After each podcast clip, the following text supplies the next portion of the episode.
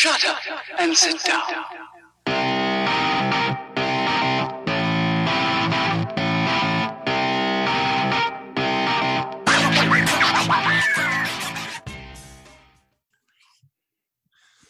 Hey everyone, uh, welcome to the Fitness Devil podcast. Uh, and today we've got a guest on who I met a few years ago. I'll tell you a little bit about that. It's Susan Niebergall. And uh, Susan is one half of the uh, Inner Circle along with Jordan Syatt. You guys are co coaches there. And um, you are a well, you're a trainer, but an online coach, especially fat loss. And Mm-hmm. a lot of your brand stuff deals both both heavily with nutrition and with training. You've got a really, really successful Instagram account, so you've got a massive following there. And I guess part of your story, and I'll let you sort of dive into this one a little bit, is you got a late start on the fitness journey in life, didn't you? Yeah, you know, um, first of all, thanks guys for having me here. I'm super excited because I listen to you guys all the time, so this is Oh. great. Um, I did from the serious standpoint, like I, I, I'm writing a book right now, and I, I am, I wrote about like when I first started in a gym, which was back in the late '80s or early '90s, with classes and things, and worked with trainers on and off for 30 years. So I've actually been in the gym and lifting, but I never had it all put together for me until maybe five years ago. So, yeah, uh, from that perspective, absolutely later in life. I was the person that lost 50 pounds on Jenny Craig when it first came out. And of course, you know, then the yo yo train started because you don't know how to survive. If someone doesn't tell you, eat this, you don't know what to do, you know? Um, so the yo-yo train for 30 plus 40 years whatever kept going and there were times where i could lose the weight and then times where i gained some of it back and then lose some and gain and i mean just on and on and on and on and on until like five years ago um, when i first i hired jordan as my online coach um, and when i think i met you andrew i at that summit was that the one he was at No, it was the 2017 one. So it was Okay. the first first of three in a row that I attended, and this past year's one unfortunately was canceled due to okay the world losing its shit. I think the year before that is when I started with him as my online coach. I thought I Oh. wanted to power lift. Um, so that's why I, I went right to him. I thought that's what I, I really wanted to do. And um, I didn't go to him for nutrition because I really thought at that point I had started to figure it out. You know, I knew what I was supposed to do. Um, and I just didn't really do it until I started reading all of his stuff and following him and joined the inner circle as a member early on and started implementing all this stuff just kind of on my own while he was still writing my programming and doing all that and then everything just changed. I mean it, it it's it's crazy and and I think my whole message right now to people is especially to the middle age crowd that um so many of us think that it's just too late to change like this is it menopause whatever it's kicking my ass um, this is as good as it's going to get and I'm just here to say, no, that's not as good as it has to get. You can totally change it. Um, it's not easy, but you can certainly do whatever you want. Well, it's crazy you say that, like that whole story. Like, not that it's all our clients, but a lot of the clients that strong you are like between thirty-five-ish and fifty-year-old females, and, and they're basically like their intro story is basically like, yeah, like I've I've seen Jenny Craig and all this, and like it, none of it works, or it did work and then it didn't work. I just need to learn something. But it's it's it's cool, kind of when you teach like certain foundational stuff, which you would have picked up in the inner circle, because then it's like, oh, your whole world just opens up. Oh, it actually wasn't that crazy. Yeah, yeah. It, it it seemed like I couldn't change anything for so many years, and for me, I thought I was doing everything right. It's like, why isn't this coming together? And you know, the other small piece of this is through all of these years, you know, the trainers in the gym that I worked with, I mean, eh, they all brought something different to the table, but none of them focused on nutrition. So that was always the missing piece. I think nowadays it's different. Um, I think there's more emphasis on nutrition from trainers in the gym, at least in the gym that I belong to. I see that. But when I was going through with trainers, not so much. I was going to say uh, earlier in my career, I can't remember if it was about, it feels like about seven years ago or so. I've been doing this almost a decade, uh, and I've been following precision nutrition.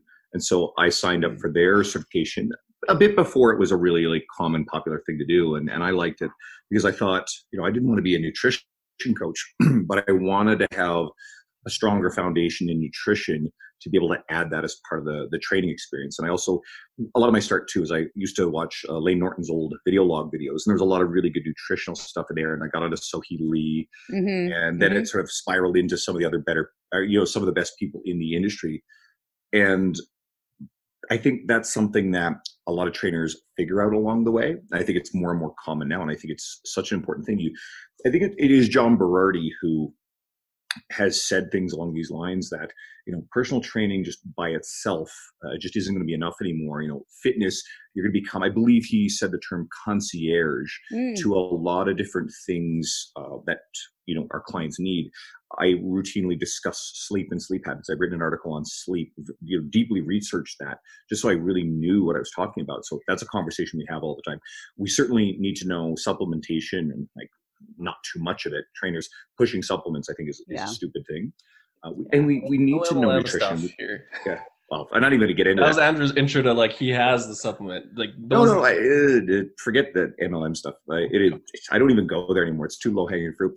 Before I forget, I also want to say this to you guys. As long as you're not driving a car, I actually want you to pause this for a second, and I want you to go to Susan's Instagram and go to her. s- Actually, shoot, because this isn't live. I was going to say go to your story, but um, today on your story, you were Oh. doing chin ups Yeah. or reps with like I was three reps at 30 pounds Yeah, strapped to you, yeah, which is ridiculous.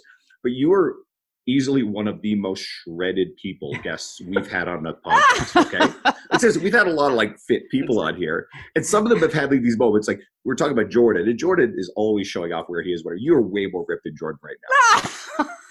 I think you're more ripped than like Jordan won't. He will admit that. Like you're more. You totally he will. i mean he would he would say something nice like that yeah Uh, you know what's interesting about that is um i, I you know through quarantine in in my area is just now we're in like phase two so the gyms are now just starting to Same. open but during this whole time I I struggled. I mean, I have a home gym. I have a little mini thing back behind me. So I had I never lost a beat with a workout. I could still do my normal workout and Jordan still programs all my stuff. So I never missed a beat, which was great. But I knew I'm not a workout at home kind of girl. So I I had to give myself daily things that I had to accomplish workout wise or some kind of goal um, while I'm in quarantine or I would lose my mind probably and chin ups were one of them. I could do chin ups before, but what I was finding is um, I had I have recently finished a six month muscle building phase, and I put on about a pound a month, which is was my goal. So I'm five to six pounds up from where I was many months ago, and chin ups were heavy. They felt really just regular chin ups felt heavy. I'm like, it didn't really dawn on me. Yeah, Susan, you weigh more. Of course, they're going to feel different. And I'm like, well, the hell with that. I don't want them to feel like this and I didn't want to go. I wouldn't. I didn't want to do a cut. I mean, I like where I am. I don't want to do a cut. So I decided, okay, I'm just going to rebuild my chin up. So I gave myself a daily chin up goal. I started in quarantine with like six reps a day, just regular chin up, six reps a day. I did that for a week, and then I did seven reps a day for the next week. The next week, eight, nine, ten, all the way up to. Tw- I did 12 reps a day for a week. I'd never done that. So what was interesting to watch with this and and kind of document is what consistent practice will do. Um, because I went from chin ups, three of them feeling heavy like lead, to now, w- you know, ripping off 12.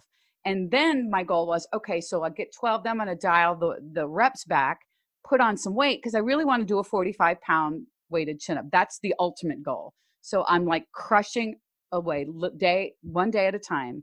Um, this week it's 30 pounds all week. Um, I could only get two reps the first two days. I got three today. I don't know what I'll get tomorrow, you know, but I'm just working on that. Next week it'll be 35 pounds. I'm gonna I'm slowly working my way. I bet you can that that. little goal has driven me and kept me sane. You know, it kept Yeah. me productive during quarantine. It was a non-negotiable. I had to go out and do my chin-ups out here outside my room here um, at 10 o'clock at night one time because I forgot. I said, no way, I'm doing them. I said I was going to do it. I'm going to do it. It speaks to something to, Um, it, I think anyone listening who coaches people or from their own experience, there are people. I have friends. Uh, I did a deadlifting session with a good buddy of mine, and he needs, in order to stay very consistent, a, a goal. He needs a competition to do something in powerlifting, or he's been on physique stages before. Whereas I'm the very other end of the spectrum, where I've never competed in anything uh, shy of like high school sports. So I just do my routine daily because I find it very intrinsic. And I think there are other people that can need sounds like you sort of combinations where you do it consistently if you're in your normal environment like your gym because you Mhm. love it in your lifestyle but you can supplement that in with with short term specific goals like you Yeah. just described the chin ups. Yeah, yeah. I, I've, you know, chin ups are one of those things for me. I, I could never do them my whole life until maybe four years ago, and um, it was one of those, you know, the flex arm hang test in school. I could never do that ever, um, and it was one of those. I think women chase that because I think that is just a hard exercise for us to do, and it, I think so much of it's up here because I think a lot of women have the strength to do it, but it you're not ready up here yet. So I'm all about walking up to the bar, grabbing it, and attacking it. I'm not about like, oh god, this is gonna well, be it's so almost heavy, a myth you at this point like systematically like over time especially like 'cause i would agree like that's a huge goal for even a lot of the women we deal with in our fitness program is just like i just want to do a chin up because essentially they've been told when gender issues were 10 times worse like you can't do it.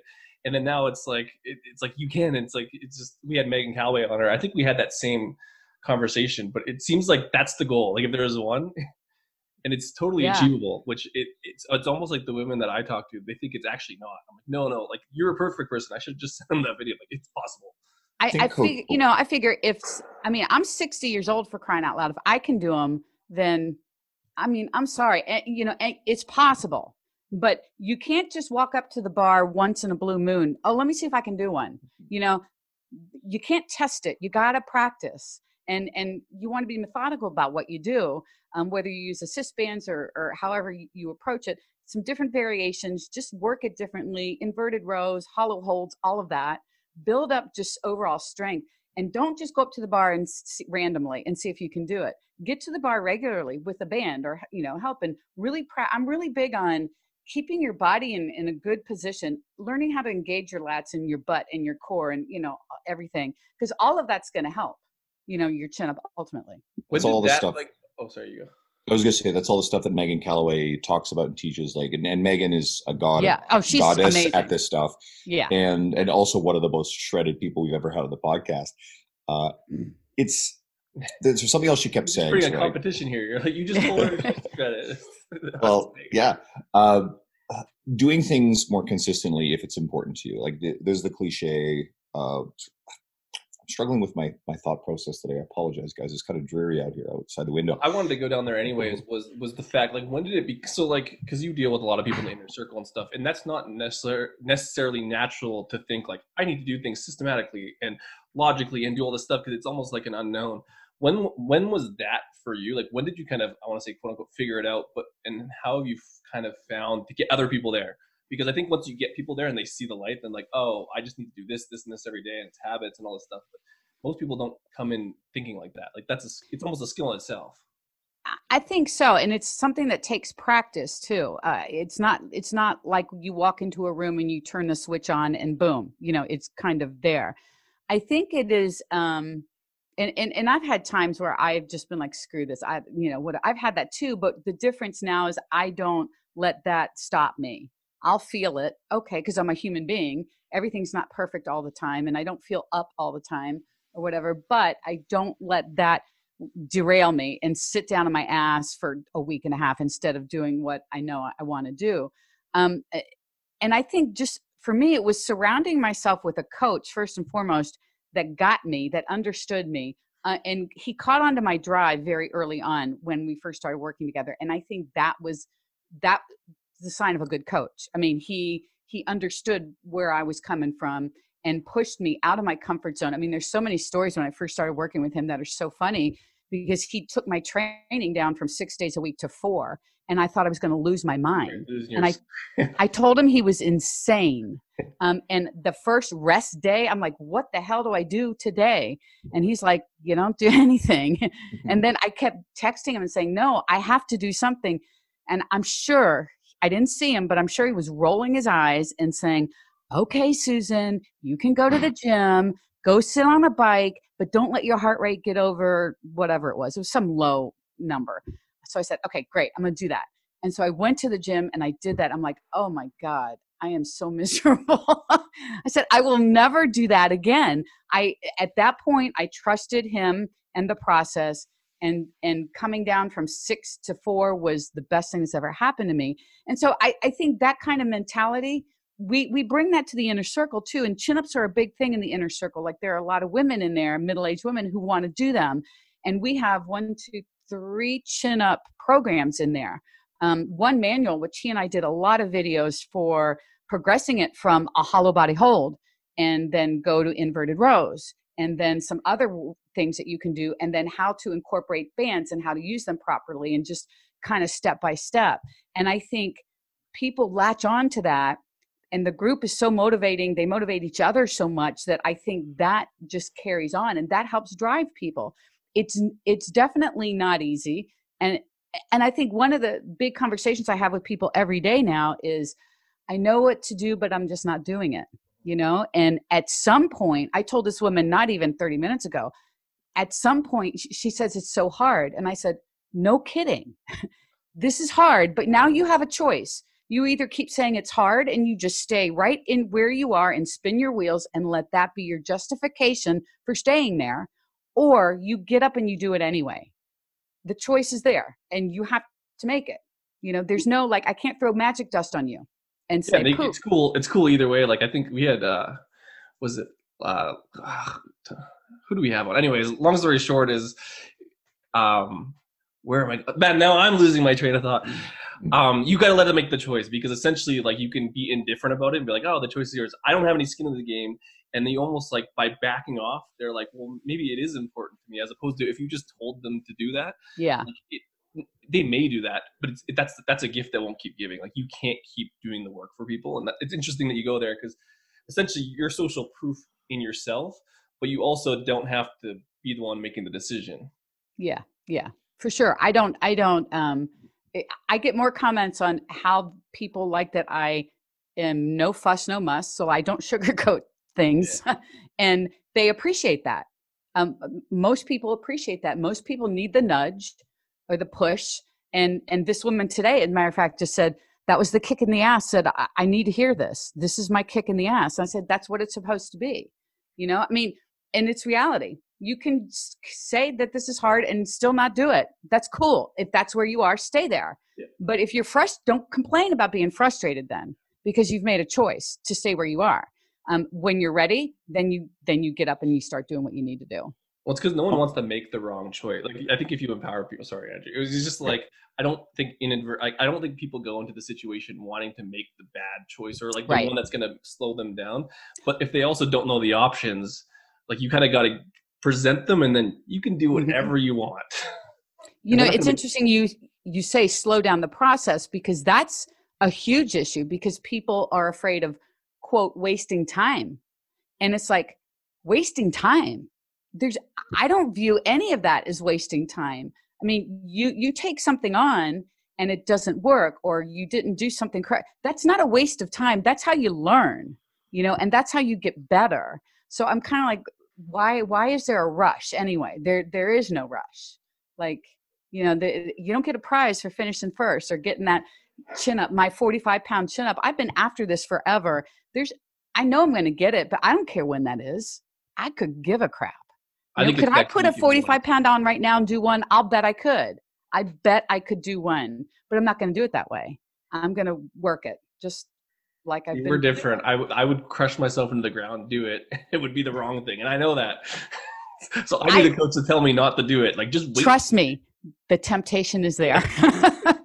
exactly. You've got a coach who tells you to slow it down. It, yeah. it, there is something to being smart about how you do this. And this goes back to what I was going to say earlier. You oh my God, Andrew, can't think today. Shit. Uh, if you want to accomplish something within a certain amount of time, if you have that, like, hey, I, you save your family within a month, but you have to squat 500 pounds, you're not going to squat once a week. There's the cliche that you always hear. So, but you also have that. to be very, you know, you haven't. Oh, okay. Well, that's really dark, but if, if, anyone has ever heard that, just message me and let me know or comment on our, our social media. But yeah, there's this cliche to say, if you need to, let's say you can only squat 300 pounds and you need to squat 500 pounds once, or in 30 days, someone will kill your family. You're right, more terrifying shit. But as an example, what are you going to do? Are you going to go squat once a week as part of a body press? But fuck no, you're right. not. You're going to squat. No. Yep. probably every day. Now, then comes in the other side of this. You also have to be really smart about your volume and your planning and stuff too. And what you described there's volume maintenance there. I actually made a mistake a while back, and I'm still paying for it, where I was doing too much chin up volume on a daily basis. And there was uh, probably a dysfunction in my shoulder where I was lacking internal, uh, ex- external rotation. And so Uh, that mhm. added up over time to, uh, you know, I have a, an ongoing uh, shoulder issue with my left shoulder that's been limiting some of my training ability. And on a good day, yeah, I can do neutral grip chin ups. I can no longer do wide grip pull ups. I can no longer uh, dumbbell press with uh, dumbbells out at my sides flared out because I, I lack that range of motion there now. Yeah. And so I'm trying to rehab and work on it, but uh, it I can relate to that. I I, I had a shoulder scope on my right many years ago and an impingement that led to a rotator tear on my left and I Mm. canceled my surgery about 3 days before because I felt like gosh, I still have some decent movement. I want to give this a shot myself. So I have a great movement doc here between him and Jordan. I've rebuilt both. And and the interesting thing about that that's why you'll never see me do pull-ups. I'm I, it's not worth it to me to try to do a pull up with my shoulders having the history that they have. They're in the best shape I've, I've, I've ever had them in, and I want to keep that going. So pull ups aren't worth it to me because that's so much harder on the shoulders. You know, there, there are some things that won't ever work for me. I I am just now rebuilding my squat because I couldn't get back here with weight. You know, I was front too. loading everything for. I'll never two do a back squat again. I, I have that transformer bar, like the back. I've been, honestly, back I've been squat. using a safety squat bar myself. Yeah. back squats Yeah, probably yeah. the most out of everything because like this- Yeah, honestly most people who powerlift don't have the internal rotation to do that and then they're doing internal rotation on bench they're doing it on every fucking shoulder exercise they're doing and then they're doing it on their squat it's like you anyways that's another rant but This Yeah, is I- something- I literally just am able to bench press again. Like maybe within the last five, six months, I've been doing pretty regularly, but I've built it back from literally the bar. Um, and I'm like at 100 pounds right now. And again, it's slow. I have no desire to put more weight on the bar until I can clear that really, really with confidence and, and it feels really good or whatever. So it's, it's it's made things fun to be perfectly honest without the pressure of i should be lifting more weight. I'm stronger than this. I should be able to do this. I should be i should be i should be. There's no more that. It's just like let's see what i you know let's see what this old there's a person conundrum there do though it's kind of like that whole idea of like because i i struggled with that too like i was an ex powerlifter like and you want to do these things but i think Yeah. social media becomes like an in- inadvertent metaphor for that it's like because when people are getting their information like well this this dude or this girl is doing this I need to do that, that, that. Yep. it's Like they don't see what it take, took to get there, and they don't see a lot of times the injuries. Like you're not on there going like, "Oh, I don't do this because my shoulder hurts every time," and Andrew's not there. Like I don't do half the exercise that fucks my shoulder up because that's just not sexy. So like that doesn't get presented enough. Not that it should, but it's like if I'm an outsider looking in, it's like it's hard Well, and to for- get that perspective. for sure absolutely and for me you know so i'm in this industry and most everyone in that i'm around and that i've met and and everything could be my kids you know i i, I mean i am the mom and there i don't have a contemporary uh, that i've met in my in the 60s I, th- there are a lot of people in their 40s Lou Schuler. lou Schuler. Love- we yeah yeah i've met yeah Lou lou not doing chin ups with thirty Lou, pounds. Lou is like we, we tease Lou because Lou is like around the you know there's all this I'm not going to go social political stuff but they talk about the Confederate flags or whatever. Lou was around back then. Right, yeah, yeah. Lou, no, Lou is Lou is a student of history and we love to tease Lou. He's a fitness history expert. but you Yeah. know I, I think that i see all of you young guys and, and girls doing all this great stuff i'm like god i would love to do that you know the temptation is to try and to do and like susan you know what if you want to keep doing this forever then you got to be smart about this and so there you know age is just a number i get that but there are also limitations and you have to understand what those are and i think at some point you you decide this exercise just not worth it. I will do this other one instead and then crush that. get people there though like that's actually like that's a great message because uh, you talk about young people lifting weights andrew and i are like i'm probably more fucked up than andrew but there's a lot of people in their 30s this graveyard of lifting that were inspired by this bodybuilding and powerlifting culture and this sport lifting culture they're all fucked up now because we're all in our 30s and we're Yeah. all just realizing what you realized at probably whatever 55 and so Yeah. I feel it's still i wish people would learn that earlier they can be intense Yeah. maybe if that hurts don't do it because you saw it on instagram two things. Uh, one is Susan. That sounds ridiculous, given the fact that we were talking about you doing weighted chin ups. So again, people need to go and see this kind of crap for themselves. And, and it sounds ludicrous. Two, uh, into what Dean was saying, and I know uh, our friend Jay Ashman recently posted about this and modifications he's made to his training. He's just a couple years older than me, and he's been beaten up playing rugby and, and various other uh, Power lifted and multiply. Like even Yeah, Mm. full powerlifting. idiot. And your body does get beaten up and i'm i've learned this the last few years. It's really sort of caught up to me the last couple years. The shoulder's definitely been the big thing but i realize i can't do all the things that i learned in bodybuilding culture at a younger age Mm. and i'm no longer just bulletproof. And so yeah i've had to modify a lot of the choices within my programming. I've shifted to using a safety squat bar. I i love the hatfield uh, split squat rear foot elevated split squat with a, a safety squat bar because my right knee feels great on it, whereas it doesn't always feel good doing everything else. I Mm. love low bar squatting; my knees feel good, but the low bar tears up my left shoulder. Yeah. So that's not all. I can't always do that anymore. I used to love pull ups and again uh, military dumbbell pressing. Those two things they don't happen with the shoulder anymore, so I have to go narrow grip. And I've had I, I never was a big bench press fan anyway. Bench press is out right now too. I Yeah. can do tons of rows, Yep. but Yep. I've had to make a ton of modifications to Mhm. how I train to preserve the integrity of training the muscles. Mhm. And you start realizing as you, and, and this is good for any coach and certainly for anybody who is a fitness enthusiast, there's not just one way to do it. This is one exercise isn't essential. It's not all or nothing. You, you have to have it in or, or fuck it, go home and it's not worth doing. If something hurts and something's causing you problems, it's generally not worth it to begin with. And there are almost always ways we can modify these things There to is, be able to yeah. still train those muscle groups, train that movement pattern.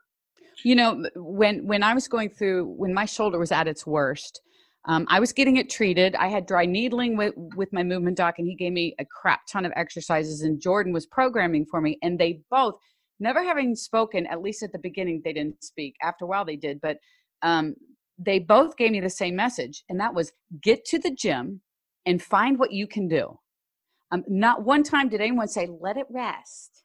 No, don't. And and my doc especially was saying he didn't want me to let my shoulder joint rest because when you start doing that it, because you, think your rotator needs to rest or whatever you let the joint rest now you've got a double problem you know you you've made the problem even worse and that doesn't mean do crazy shit at the gym and it hurts it means go to the gym and find movements that you can do that you can really put some weight on and load and progress on and all that. And for me it was a lot of horizontal pulling. That that felt really good right? Um and i really did i did a lot with horizontal pulling for a couple years. I couldn't do chin-ups for about three months and then i started being able to work my way back into those um, little by little. But i think it's when we get injured we start thinking of all the things that we can't do and i tell everyone you got to flip that you got to start thinking of all the things you can do go to the gym and find out you know if you have sharp pain stop don't do that There's a couple of um, things to add to that, and you danced around it. Is one is when you stop doing things, we think, oh, rest heals everything. Rest is how muscles atrophy. So uh, Sam Spinelli's done a really good job. This is a physical therapist friend of ours. He's been on here. It's sort of like there's a U curve where too much stress on Hmm. tissue is bad, but not enough stress to cause remodeling or or positive changes is also bad it's a sweet spot in the middle and when it comes to physically rehabbing something that sweet spot isn't necessarily very much load two and this is from mike boyle's um, uh, what is it uh, functional training book that the classic i'm actually reading it right now so it's really relevant but oftentimes if there's an injury or injured tissue it's another tissue that's a problem um, a synergist is weaker or something else is in the chain, up or down the chain, some of Gray Cook stuff on joint by joint approach. And you got to look at, okay, well, where's the weakness? And the last thing you want to do is just ignore whatever's weak, because if you don't address that, you're not going to take care of the underlying problem. You rest it, 100%. pain goes away, you come back, you start doing the same thing again. Weak synergist or, or, or weak link in the chain isn't getting stronger, and that re- that injury is going to reappear. Yeah, for me it was shoulder stability, um, and and uh, you know the internal rotation from being at a desk, from getting older. That happens as we as we naturally age. Anyway, we start doing this. Um, so between the two, that ended up being my my big issue. But um, you you sound a lot like a lot like my doc. He was he basically would take me through different um, exercises and different things for me to do to figure that piece out. And we came out with shoulder stability was a big issue. I couldn't barbell overhead press. I can now bar. I am now back to that as well um, because of that. But that took years. Pe- people seem to think a few months. No, it took years for Well, me to be able to yeah. rebuild this. Well, that's interesting because like oh, like we just had Muscle Doc, um, Jordan Shallow on our podcast on the on the other one. Anyways, he's big on like just programming issues in total, and like you're talking about people sitting down and having internal rotation deficits and all that stuff. Then in their programming, everything's just kind of forcing that one pattern, Yeah, and so instead of actually strengthening the shoulder, they're just strengthening the compensation yeah. You're grinding like, through that. It- hurt till yeah. it hurts yeah. and then it's like oh well, you can't do that. But then to fix it you got to literally back off and start putting in the other way. And it's just that's a hard road to get to if you don't have the right people with you. Because like having that understanding took years for people to kind of Mhm. figure out all these things. And if you're just the someone in the inner circle who just joined like you're hoping that you guys know that but they don't know they didn't even know they had that problem until they joined in with Yeah. you guys so it's, yeah. Put it, I'll put it another way, uh, and again, it's another thing that I just sort of picked up right from Boyles, so it's like this stuff's fresh in my mind. And he talks about you know teaching people how to move with body weight because if someone can't move with body weight, and there's and I don't like the word, and he uses it, but in the context dysfunction. So there is i if there's dysfunction in how someone move, moves anyway, then you load dysfunction You're mm-hmm. right. and you're right. and right. over time loading that dysfunction instead of cleaning up the movement pattern is almost certainly going to lead to injury and when- lots of, oh sorry i was going to say when you're dealing with athletes you know athletes learn how to compensate they they have all kinds of dysfunctional shit with them and they're powerful and they're they're just naturally explosive so if they have these dysfunctions and then they play at you know 100% capacity and train at 100% capacity through these dysfunctions well sooner or later shit's going to break in his Yeah. lens, he gets a knock for like training too light or not doing all the stuff that you kind of see, like the rah rah football stuff.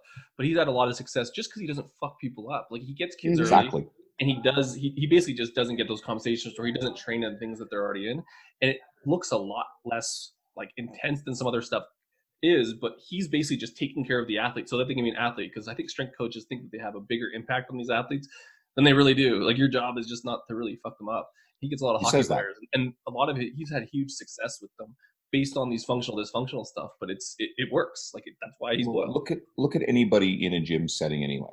The thing that will cost you the most progress is not, you know, whether or not you did the right exercise. It is not, you know, if you get your nutrition right. It's going to be for for serious consistent lifters is time lost to injury. That is the thing that's going to set you back the most. And so, if you don't approach this fundamentally from an injury, uh, you know, try, trying to lessen the incidence of injury as much as you can, then okay, you can you can be balls to the wall with your training. I mean, look at most powerlifters, right? It's a fantasy to think that you could have a long career in powerlifting without Right. dealing with injuries. That, that is Yeah. pure fiction. Yeah. So, and that's the that's something that they accept about their sport. But you look at a you know a hockey player, if, it Boyle's people, or, or look at Cressey Sports Performance and, and baseball pitchers. Okay, you get a pitcher who performs really, really well, is really durable, has a long career, great. But you get some kid who's an absolute flamethrower at 17 years of age, but he's got Tommy John by 18, and you know maybe you know 25 years old, he's having his second Tommy John surgery in Major League Baseball.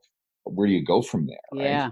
Big Yeah. yeah. pros and collecting a million dollars a year. And He better have signed a pretty good contract early you know, in his career. all those all those principles just hold true even for the the average schmo in the gym Mm-hmm. that get you know that gets injured. And I think um, just so many things that you said are so so true. And it, I just tell people that you have to stop focusing. Oh, you can't do this. You can't do this. You got to go find what you can do because I think that the mind you got to get over the mindset shift of that too, um, because that will get in your way because you will not start listening to yourself. You're going to test drive things you shouldn't be doing and things like that. You, you won't be smart.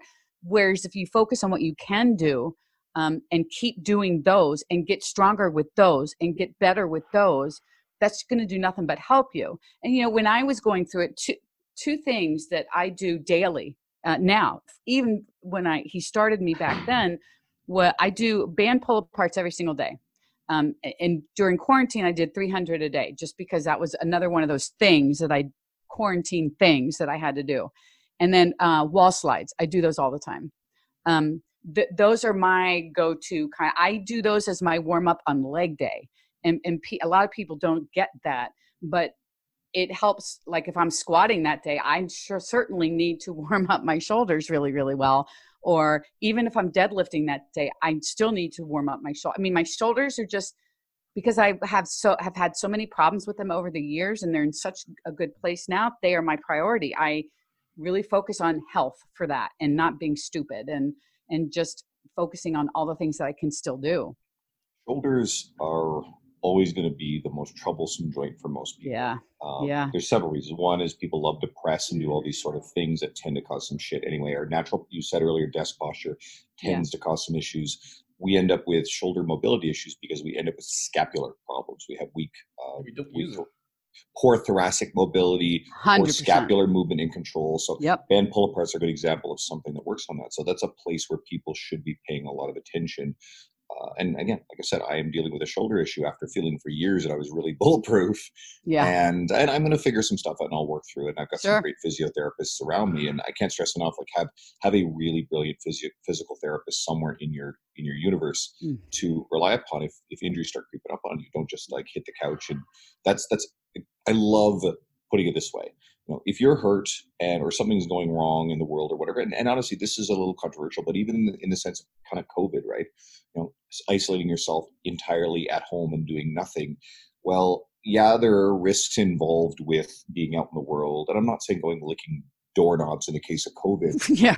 but if you stay home and isolate yourself and living in total fear, if you're afraid to go to the gym and get hurt, I can promise you, you will degenerate fairly Mhm. rapidly at home due to the social isolation, due to the lack of good stress on your system, and you're guaranteed a adverse outcome and a poorer quality of life by doing that. Right? One hundred percent, yes, absolutely, absolutely. And and during quarantine, I, I will say, you know, I I found myself at one point, it's like, shit, I haven't left my house in three days. I'm like, oh no, no, no, no.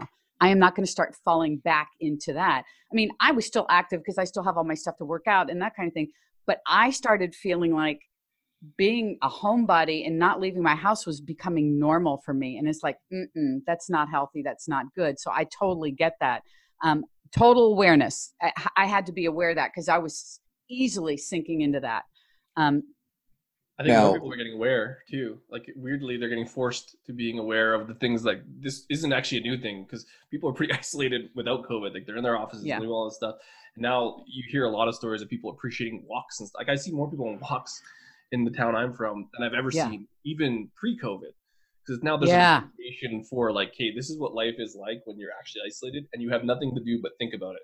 Where there's still isolation happening pre-COVID, it just didn't look like being inside your house. Well, it's it's all the people who just chose to stay Yeah. at home and not do much and play video games and all this sort of stuff, and that choice was taken away from them. And all of a sudden, it's like, wait a second, like I prefer to be home and do nothing, but I'm pissed off because that choice is no longer mine, right? yeah, let's true. let's let's that's true. Let's let's pivot this a little bit because I, I totally wanted to, you know, see you know how the success on the professional side has grown because obviously you started out as a coach as a Jordan as your coach, but Mhm. out of all of this, I mean, you're the person he chose to develop Mhm. this bigger vehicle that, that helps a lot of people.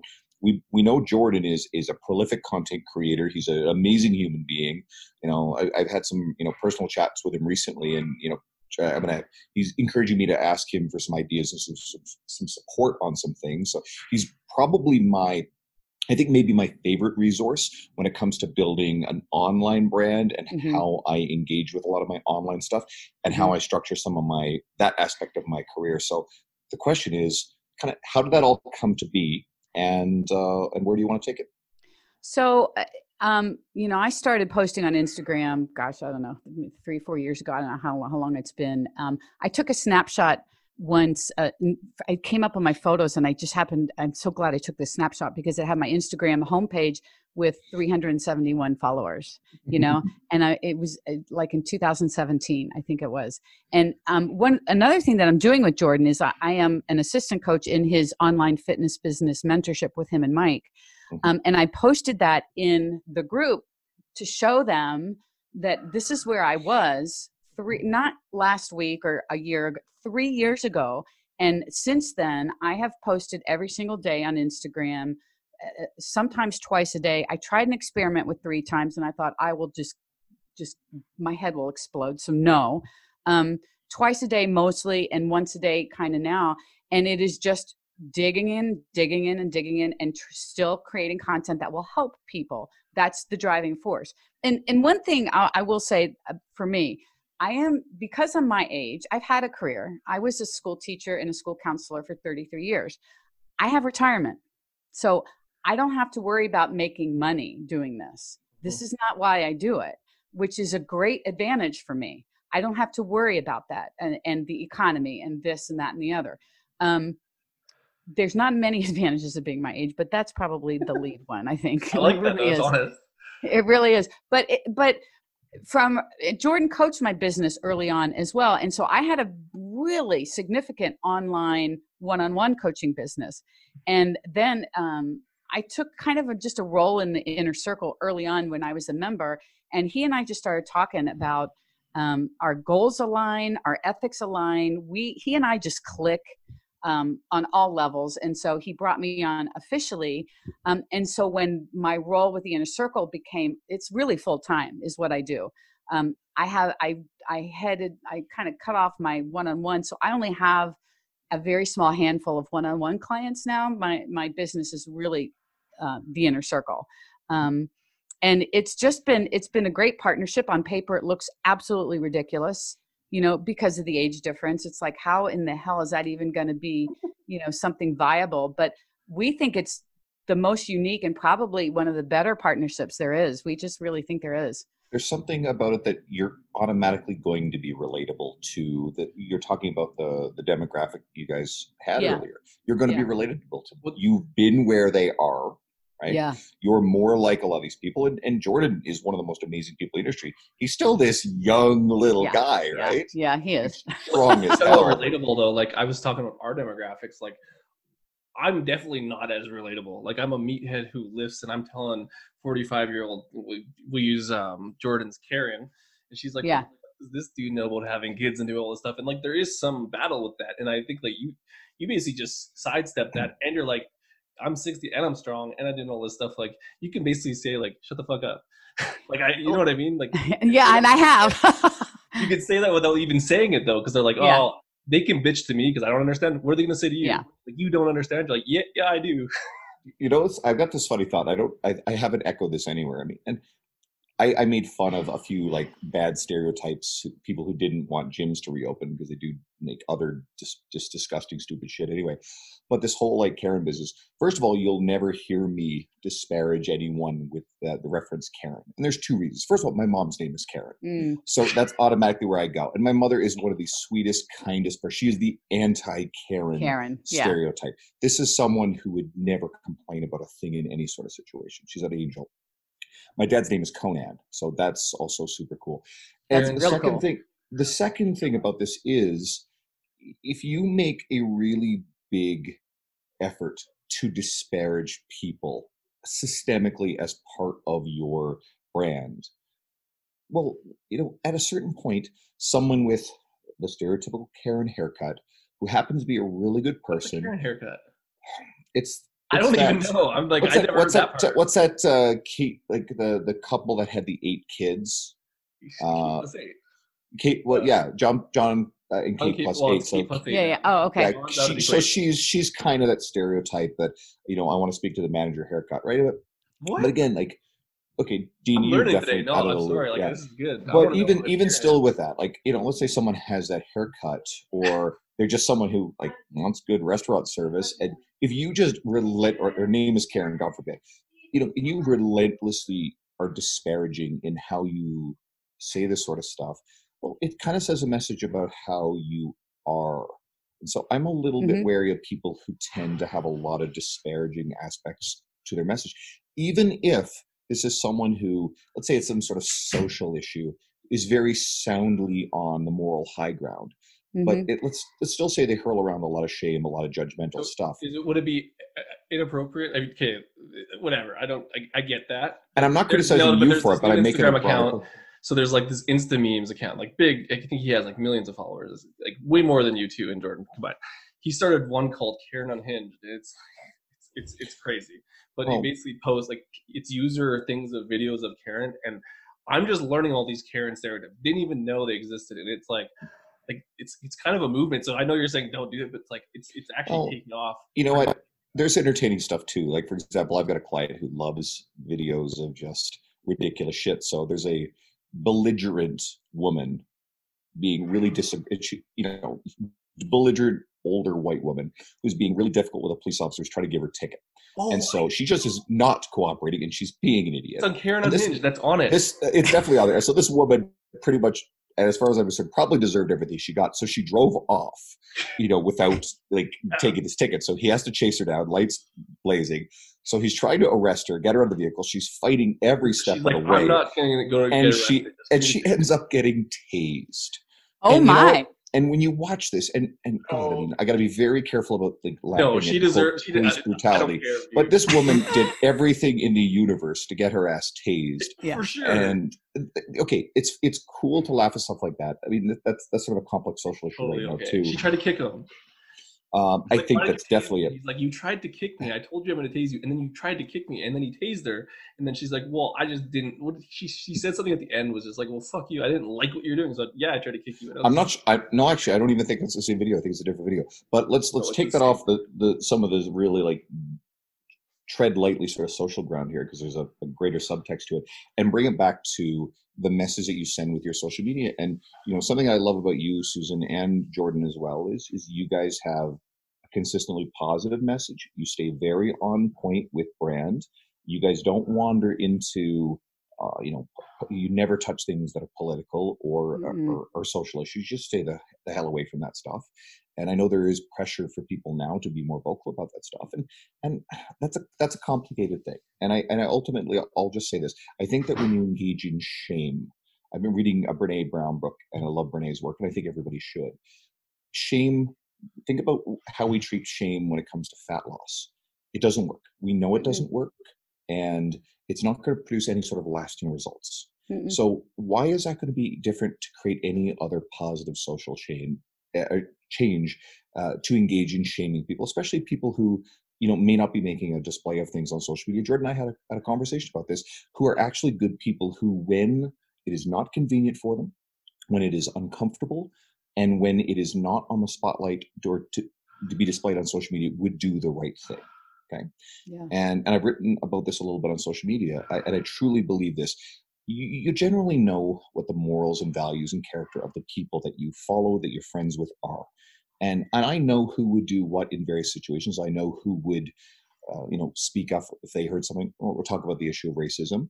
Uh, I know that they would speak up if they're confronted with it. I have myself, you know, heard racist language in private settings, and I've gone to the point of near physical confrontation to make an example of it. And you know, it, it pissed off people because I was, uh, you know, disrupting the the evening, and then I short, left shortly there afterwards. And this was long before you know any of the social media stuff was happening.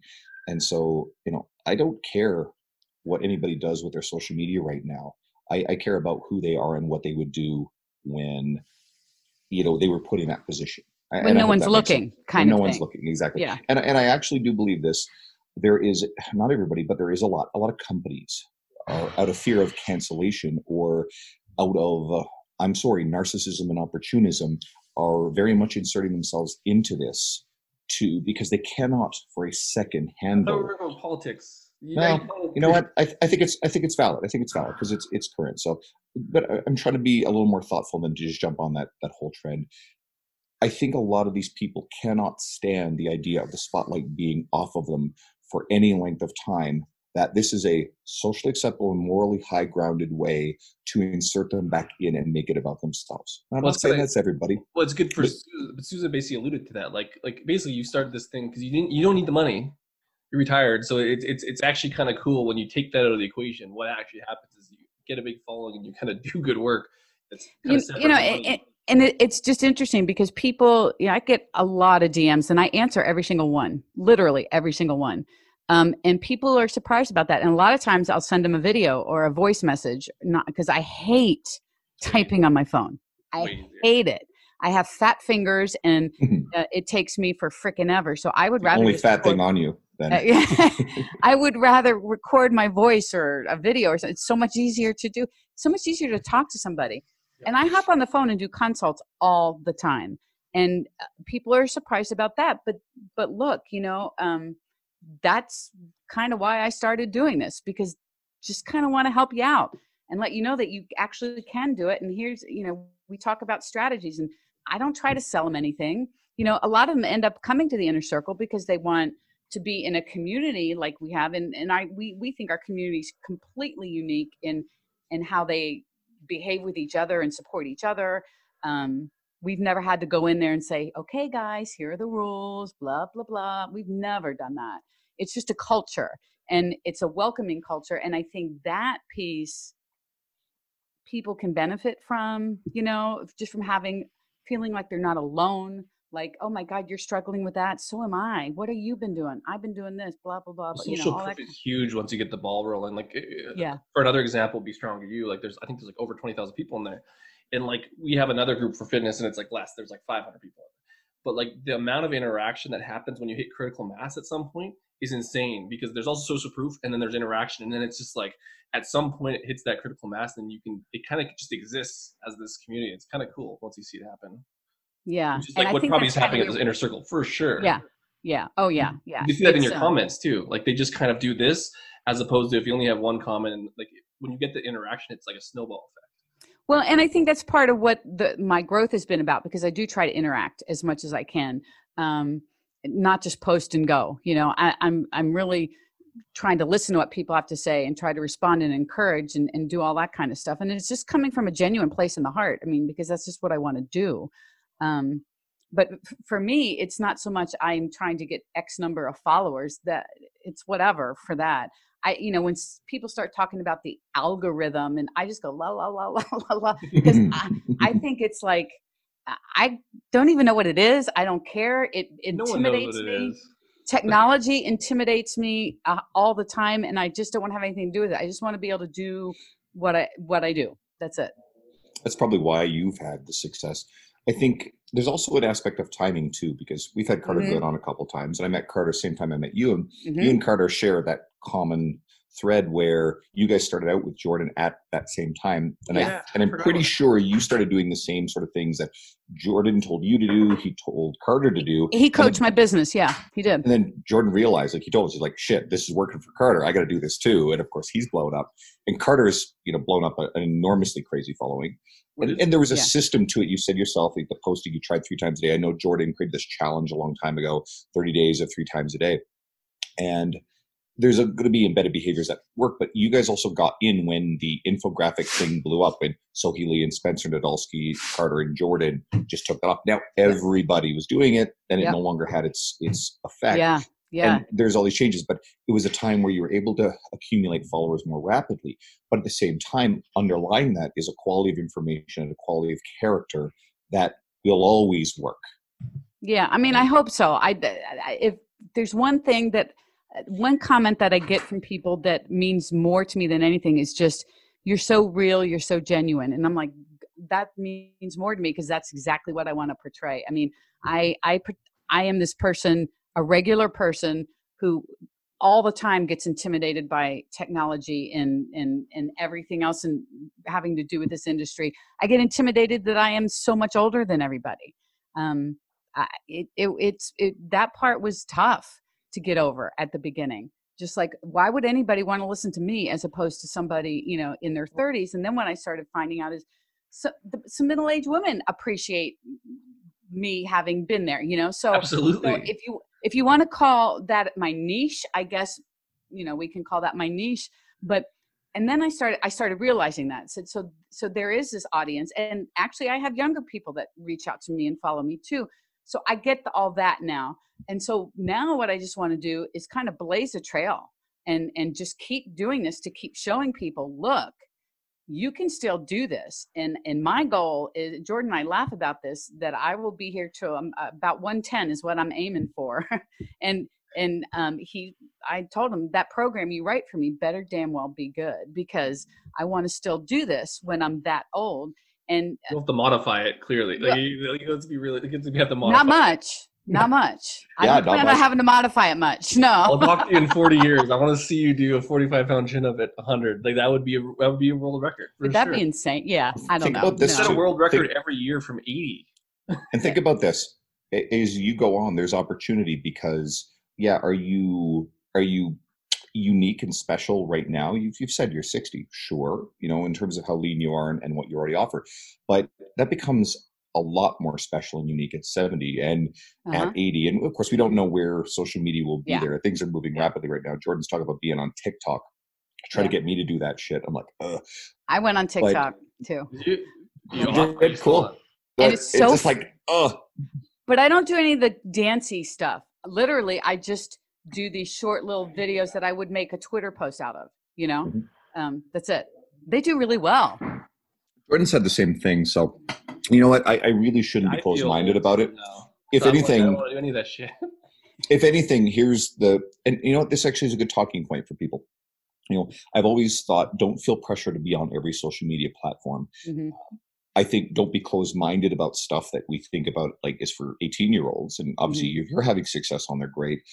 But at the same time, you also can't be on Pinterest and Snapchat and Instagram and Facebook and. Twitter and TikTok. Mm-mm. And I'm sure there's a, Vine is, I know, defunct, No, but I'm sure. done, man. I know, but still. But there's something like be a regular contributor on Reddit and just, you know, have a podcast, have a Mhm. YouTube channel, like all those big things. Mhm. At a certain point, there's going to be a line you have to focus your Mhm. energy on specific things. Mike Now- does Peloton Facebook groups, and it's like it gets so many clients. Like it's there's like actually a lot. That's smart, though. See, that's that's also knowing where you put your time yeah. to maximize results, like the whole 80-20 rule. Like, you know, 80, what is it? Uh, 80% of your results come from 20% of your effort. Mike is Yeah. very smart. Mike Doehla is a I very tell everyone brilliant his businessman. secrets. That, that's a secret. He goes in the Peloton Facebook groups and just like puts out free information. So it's we'll just call that Instagram. It, instead of having Instagram posts, he posts posts in the Instagram Peloton group, and it's like that 35 to 50 year old female is like their large large demographic. They, they just they're like, oh damn, I didn't know like calories matter. And it's like, oh, you have a company. It's it's actually crazy. It's kind of like Well, that's- like honestly, that's how like a lot of the you know original people in the nutrition space did it when mostly it was just message boards things Mhm, like yeah. bodybuilding.com message boards and there were other private ones and a lot of people built their reputations by spending the time in there answering questions right? You know, it's it's interesting because I started um, with a Facebook group, um, Fit Women Over Forty, I think is the name of it, and just started in there as a just someone in there commenting or whatever, and then every now and again I would drop a post in there, how to fix your push up, how to do da da da. All of a sudden, over years and years, they ta- I get tagged in that group every single day now um, Yeah. about something, um, and I've gotten clients from that group as a result of just being a member and not trying i've never tried to promote sell i never mentioned my website not one time i never mentioned that i coached ever but they kept inquiring after a while of just i mean it's just like posting every day i would i wouldn't go in there maybe every day but i would go in there and just comment offer a suggestion if someone had a question be just someone to answer and to help and eventually i started posting a few things and people liked what I posted. They were helpful. So I posted more of that and blah, blah, blah. And then, you know, just like anything else, your audience starts to grow. Well, the common theme too is like something Jordan's kind of said, like we bring up Jordan a lot, but like Carter said the same thing. But where a lot of people fall short is like we we all know at this point in the fitness industry online, like you got to give free information. But they'll go on Instagram, they'll try it for like two weeks. Well, my following didn't blow up. It's like Yeah. you're talking about a fucking Facebook group probably like five years ago, six years ago, like, and it's been six years. Like that's it, it didn't happen in one year or one month, and it's just like it's almost like the instant gratification gets it, that's the thing, and then it doesn't like oh I started TikTok and it didn't blow up. It's that's it's like the common theme, and then all the people that are successful have literally just been doing the same shit for years. and there's Yep. a mistake is to go into it with the intention of building a following first That's Yes. another thing. there better there better be some underlying genuine interest in helping people and underlying genuine quality information in Mhm. my social media i hadn't put any effort into building anything on instagram uh, for a few years in fact i had was late adopting it and then i disabled it for quite a while and then came back to it and more recently the last like say oh shit six seven months or whatever i've been very committed to consistency and it's actually grown really really well now it's still quite small in the context of what you're doing i'm at like just shy of 4,500 followers, but it's been it's been accumulating fairly rapidly. Yeah. Um, and I'm going to continue to do it. And I mean, I don't know what kind of time span. Maybe it'll take me two years. I'll get past that 10,000 threshold. Then I got that cool swipe up function. But I sure as hell will not buy my followers either. And I think that's an, I don't want to, that's also low hanging fruit. And, you know, there's probably someone listening to this who did that because they were told by some, you know, internet coach or Instagram person or whatever. And they've continued to accum- accumulate. But you look at someone who's got a larger following, and, and sure, we automatically think that sort of validates their presence in the industry. Well, not necessarily so. You get into the quality of the information like yours, and you realize, okay, this person is the real deal. But uh, I- for me, I, honestly, I really don't. Don't judge someone who who buys the following. I, I wouldn't do it personally. I don't think it's the right way to go. But it's just You like the Karen thing, right? I I could I could blast that on my social media on here, and what am I going to do? I'm just scoring points within an echo chamber of people who agree with me, and maybe there are a few people who actually really like my social media message, who respect me, and meanwhile I'm turning around and I'm actually attacking something that they did, and maybe they don't feel so great about. And so, what have I accomplished there? Have I convinced them that I've just shamed them? Like to hell with that stuff, and and I actually really try uh, in in a lot of stuff I do is just to avoid shaming people. And I'm not perfect, and yeah, we make fun of little bits here and there. But even Dean mentions MLM stuff earlier. Well, you know what? Years ago, I used to trash on MLM on on Facebook because I've had some bad experiences with people in one particularly horrid organization in my uh, in my workplace, and they were recruiting it aggressively, and it made our workplace miserable. But I have a client who has a family member who pays for their training, who is involved in another MLM organization. And they happen to be people supporting me during this, this epidemic.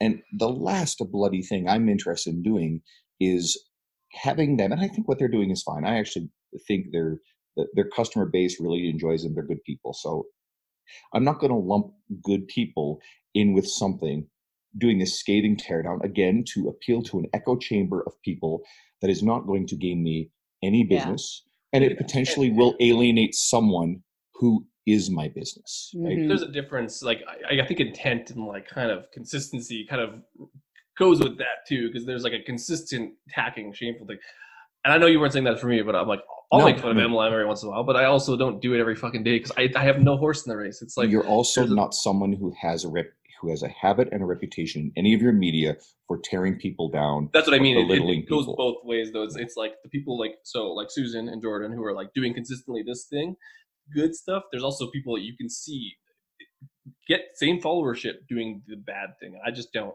like i think it's just better to associate yourself with the other way. I think Unless- you can unless- yeah. choose i think you can choose to I don't think even know how we carefully got about Susan. How did Oh. you bring this up? It was your fault. oh, It was, it's- that was my fault.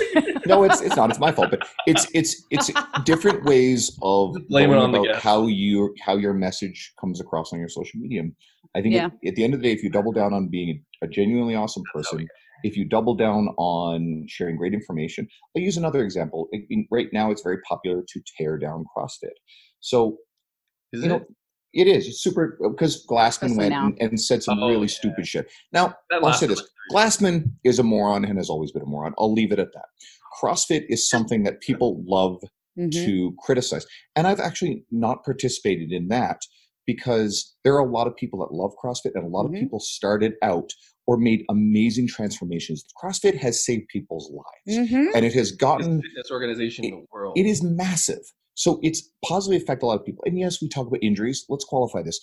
Powerlifting gets people hurt. Bodybuilding gets people hurt. There's a lot of stupid shit in those worlds. There's a lot of bad personal training going on in, in Mhm. commercial gyms.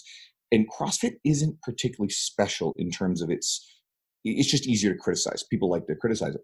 And then they, let's say they get a little sensitive when you make fun of them too. And so there's that. But right now, I see a lot of fitness professionals, including people I respect and I like, and I'm, and I'm not going to all of a sudden go, oh, they're idiots now, but they're really jumping on this teardown of CrossFit. And I think to myself, okay, yeah, you know, there's moral high ground there, sure. But think about all the people who CrossFit meant a lot to them, Yeah. who are all of a sudden now feeling personally attacked and they're faced with a choice. Well, this thing really saved my life, and this is a community that has been something I love. And you get, you know, a coach you like tearing it down. Well, does that make you go, yeah, I was wrong. I'm going to stop doing CrossFit? Or does it make you go, you know, that coach is a bit of an asshole. Maybe I'm not going to follow them anymore. They just People- don't know, dude. Like they're People are going to tune it out. Yeah. Like the if you go to like a CrossFit event or like I went to like the World Championships for Spartan for this podcast event with Barbell Shrugged. Anyways, long story short, you go to something like that, you realize how small the personal training industry is when you go to like something like that that's massive. Like it does so much good and like they have way way more impact in terms of the, the larger scale because like there's thousands of people like we talk about personal training it's like very small comparatively to these big businesses They're just low hanging fruit but they just live in their echo chamber like they got to step Cro- outside don't realize is- it's way different CrossFit has done a great job with community. I mean, Yeah. I don't, you know, who does that better? Uh, it- it- No anytime I've spoken with somebody who's coming from CrossFit, who who does CrossFit, all they talk about is the community and how much they love the camaraderie and all of that that that happens in a box. So, um, sure, there there's a lot of a lot of people that that love it, and it has, like I think you said, Andrea, this saved them. And there's another aspect to this too. Every CrossFit box just came out of three-ish months, and that's for the ones that are allowed to reopen. 3 ish months of you know limited or no revenue, and having to deal with all the bullshit that every other facility owner has. Mhm. And then their dumb their dumbass owner goes and says some really horrid Yeah. shit, and now they're scrambling to figure out, okay, well, do we drop our affiliations? Uh, what do we do? So they have Yeah. this additional problem, and these are people who've probably been pushed to near their limits anyway. So I, I just personally, I every once in a while, someone in our industry, you know, gets canceled for something. Either they did something really stupid and bad, or maybe it's not. Shit, I, someone tried to cancel me recently, and it was it was ridiculous. There's absolutely no substance to it. Uh, over me just deleting and blocking a, a toxic individual from my social media, someone who had dishonorable and disingenuous intentions, and then sent other people to continue the harassment to the point where I, I choose not to engage with this person because this person is someone I find extremely toxic. Mhm. Uh, we'll leave it at that. So this Mhm. person then went and, and engaged in a big public tirade, and I took the high road and I said, you know, to all the mutual friends, I said, hey guys, you know, you don't have to choose. It's okay. You can be friends or whatever. You know, it just is. It's not something I care about. And I got a lot of private messages and massive support. So when I think about that, is like I also don't like to participate in the teardown cancel culture. And I won't say names, but there was a, a very prominent member of our industry who I, you know, I was friends with and I liked, who did some really stupid shit. And there was a big tear down on another professional's page. Now, the professional who did the, original post was very matter of fact about it and, and had the reasons. And, and I think that was fine. But when you get into the comments on these threads, because every once in a while this thing happens in our world, look at the commenters, look at Mhm. what people are saying. There are people who are dealing with the facts of a problem, and then there are the people who are reveling in the fact that someone very prominent, very successful, has fallen from grace and they're dancing on their grave and they're loving it Mhm. that's the person to be very careful about because that person might be nice to your face. That person will also revel in your teardown. If you make a mistake along the way, you do something heinously stupid, which just don't do shit like that. Or if you end up in a conflict with someone like I did, that leads to some sort of nonsense like this. Now, there was no issue for me. Everything was fine. I lost a couple of Facebook friends, no harm done. But think very carefully about do you really want to spend your time and your emotional energy participating in, in tearing someone else down? Is that how you want? Is that what you want your followers to see? Is that what you want your clients to see? And does that behavior help your business or your brand? And the Mhm. people I see participating in these teardowns invariably aren't successful people or brand names in our industry we respect.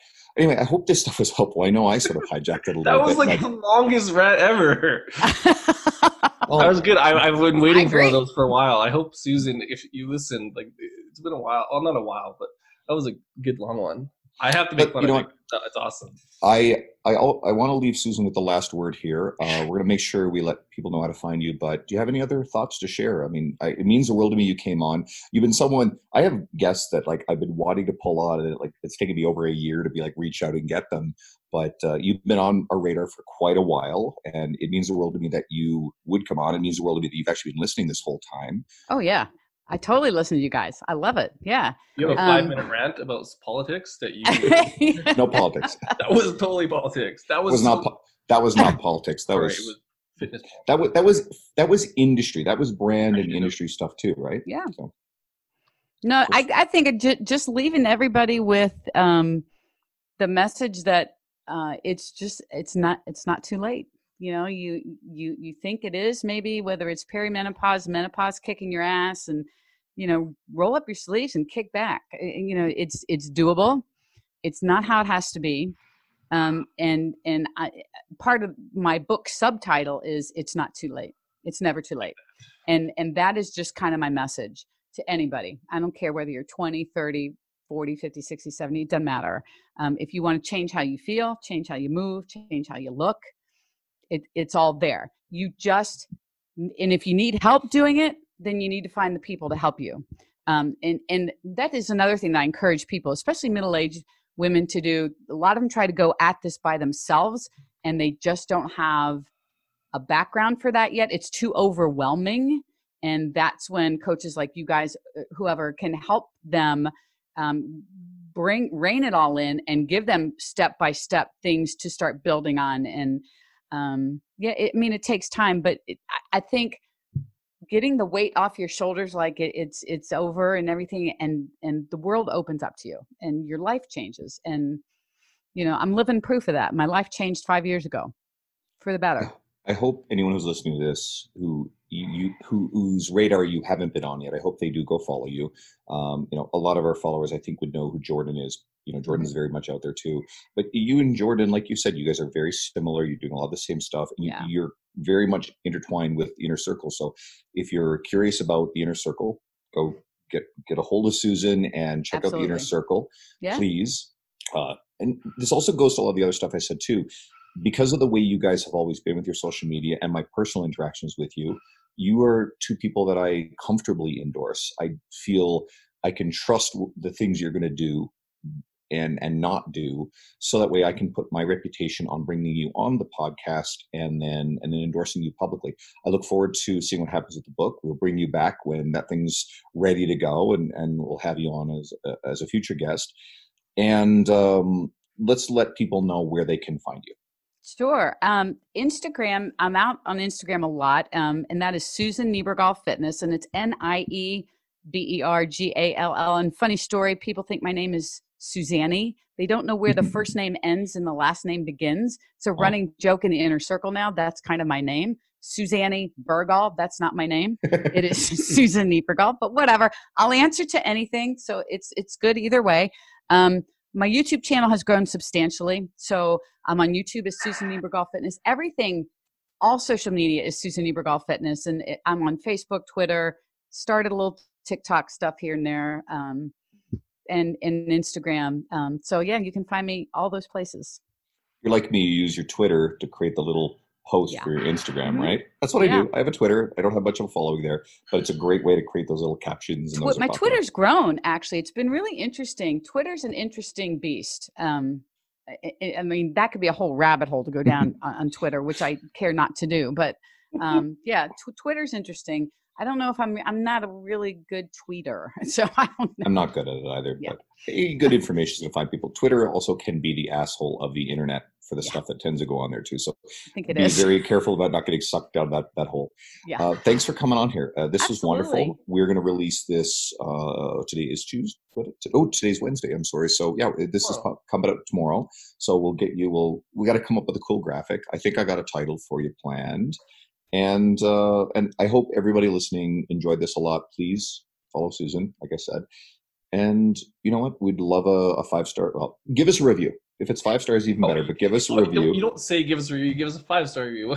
I don't Give us- want anything but a five. Like it's good enough. You give us a four. You know what? I, I looked the other day and no one wrote it, wrote anything about it, but we have one one star review, and I'm thinking that's probably some some petty, you know, personal that's, bullshit. that's but- totally because you said some shit. No, it wasn't me. Uh, probably due to be. But the, one of the best things, the best quote on there, I read one of these things and it says, "Dean sounds like he's you know five beers deep every Yeah. time on here." I was like, I do not sound like I don't even drink. It was you were drunk, or you were you were pretty tipsy on one episode, like our, our, one of our early ones, but that's well documented. So we So were at a party before, and the yeah, that was, that was like Listen, uh, that was like literally episode number five, I think. or Okay. episode number six. we had a Jordan fitness event Jeske. locally with a local guest, and then we we went back to my place together because we They did. did everything They did. locally. Not me. I was not. involved in this thing. like it was like it was actually I think he said three beers and it I actually was probably three. And it was like the worst podcast ever because my printer wouldn't work. We couldn't print off the script. I'm like, fuck, what do we talk about? Because we sucked at podcasts at that point. we need to just, You know what? awful. I, Don't I think we've got. I think we've got a little better. I think one of the keys. Anyone who's interested in podcasting is we. I think we've edited something out once ever because the guest decided that you know, hey, I don't really want to like, you know, have that particular discussion out there, and it was like easy to chop out. We had another guest who thought he said something on air. He really turns out he said it off air, but Dean had to listen for it for an hour just to make sure. And other than that, we just we just we don't edit stuff. You just let it free roll Let it and go. be authentic, and it makes for the best stuff. If you're trying to be perfect and all this sort of stuff and polish it, you're just going to have too much anxiety. That's not So, me. anyway, so Everybody, thanks for tuning in. Susan, thanks so much for being here with us. Thanks, and, guys. Uh, I got a client on the floor waiting for me in 15, so I better go. Thanks, guys. It was great to be here. Shut up and sit down.